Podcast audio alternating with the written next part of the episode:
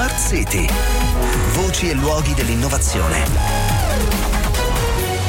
Di Maurizio Melis.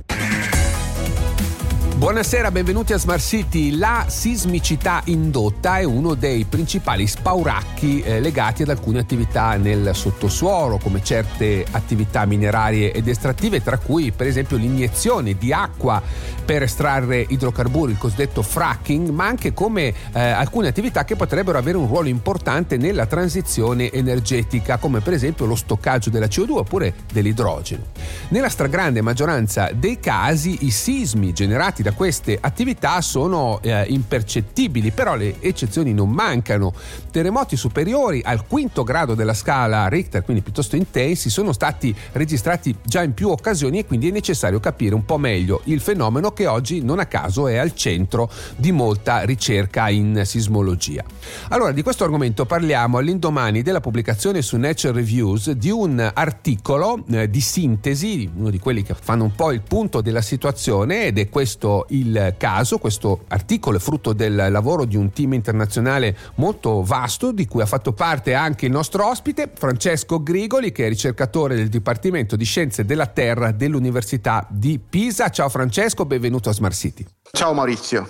Allora, ci ricordi per cominciare quali sono le attività minerarie che possono scatenare, diciamo, questi terremoti indotti, e quali sono gli effetti più eclatanti che ci si possono aspettare? Diciamo che in linea di principio tutte le attività che alterano l'equilibrio di sforzi agenti nel sottosuolo possono indurre o innescare dei terremoti.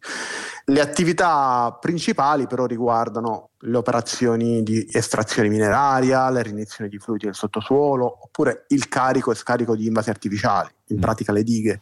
Quando Ma anche uno riempie un bacino con milioni e milioni di metri cubi di acqua, quando li toglie si alleggerisce, no? Come dire, la superficie tenderà a risalire in qualche modo, e es- questo può provocare un terremoto. Esattamente. Mm. Ma anche poi l'estrazione di idrocarburi, certo. le, le operazioni di stoccaggio nel sottosuolo di gas, di C O due, ma anche di idrogeno, e anche le operazioni di sfruttamento dell'energia geotermica. Tutte queste attività in realtà possono innescare mm. sismicità indotta. Come dicevi tu, nella stragrande maggioranza questo non succede, però ci sono stati casi in cui queste attività hanno innescato terremoti di magnitudo rilevante, mm. anche di magnitudo cinque virgola cinque, come per esempio il caso di Pohang in Corea del Sud. Ma voi, nel, come dire, nei dati che rilasciate, addirittura terremoti ancora più intensi, oltre il sesto grado, magari in zone disabitate, si spera, voglio dire. Eh, sì, però ci sono...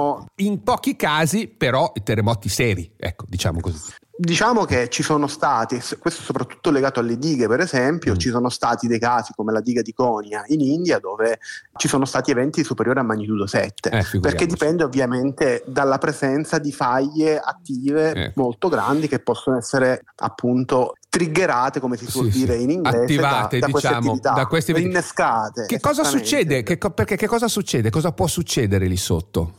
Generalmente, per esempio, quando si parla di sismicità indotta, spesso e volentieri ci si riferisce alla sismicità indotta da iniezione di fluidi. Che cosa succede? I fluidi che vengono iniettati nel sottosuolo praticamente possono raggiungere una faglia vicina, per esempio il, il sito industriale, praticamente ridurne l'attrito e quindi attivarla. Funziona come una specie di lubrificante, la faglia è lì bloccata dall'attrito, si infila questo fluido e diventa più facile per, per lo scivolamento. Eh, esatto, la faglia magari prima o poi avrebbe causato un terremoto, però in questo caso anticipa chiaro, l'evento chiaro. Essenzialmente. Ecco, è possibile prevedere l'innesco di uno di questi terremoti indotti?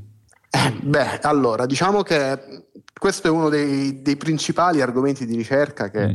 sia io che molti colleghi, gli stessi colleghi con cui ho lavorato per la scrittura dell'articolo, praticamente ci occupiamo. Ah, certo. eh, eh, diciamo che si sta lavorando al momento. Diciamo che quello che è possibile fare è sicuramente seguire delle attività di caratterizzazione del sito, identificare quindi la presenza di faglie o comunque di problematiche, fattori di rischio, possono... chiamiamoli così. Esatto, mm. esattamente, proprio fattori di rischio. Poi monitorare, sicuramente il monitoraggio microsismico è lo strumento principale per, al momento, per rendere più sicure queste attività, e poi una serie di protocolli che, in base a quello che registro, alla sismicità mm. che registro, una serie di protocolli che mi permettono di dire cosa fare. Bene, a livello di ricerca stiamo lavorando per esempio con metodi basati anche sull'intelligenza artificiale per cercare di non dico prevedere, ma avere un'idea della magnitudo mm. che si, che che si potrebbe scatenare mm-hmm. in base agli eventi che io ho registrato precedentemente. Questi si chiamano per esempio Advanced Traffic Light System, chiaro, chiaro. E sono al momento in fase di sviluppo e di realizzazione. Ecco perché per esempio in alcuni casi di questi terremoti indotti rilevanti dei segnali premonitori c'erano stati, insomma, quindi... Ah sì, sì eh, no. diciamo che in alcuni casi ci sono dei campanelli di allarme, mm. possiamo dire. Che in passato sì, sì, sono stati anche mm-hmm. ignorati, ecco perché è importante esatto. fare anche questo tipo di ricerche. Grazie Francesco Grigoli. Grazie a te. Bene cari ascoltatori, ci fermiamo qui, ci diamo appuntamento a domani sera. Buona serata.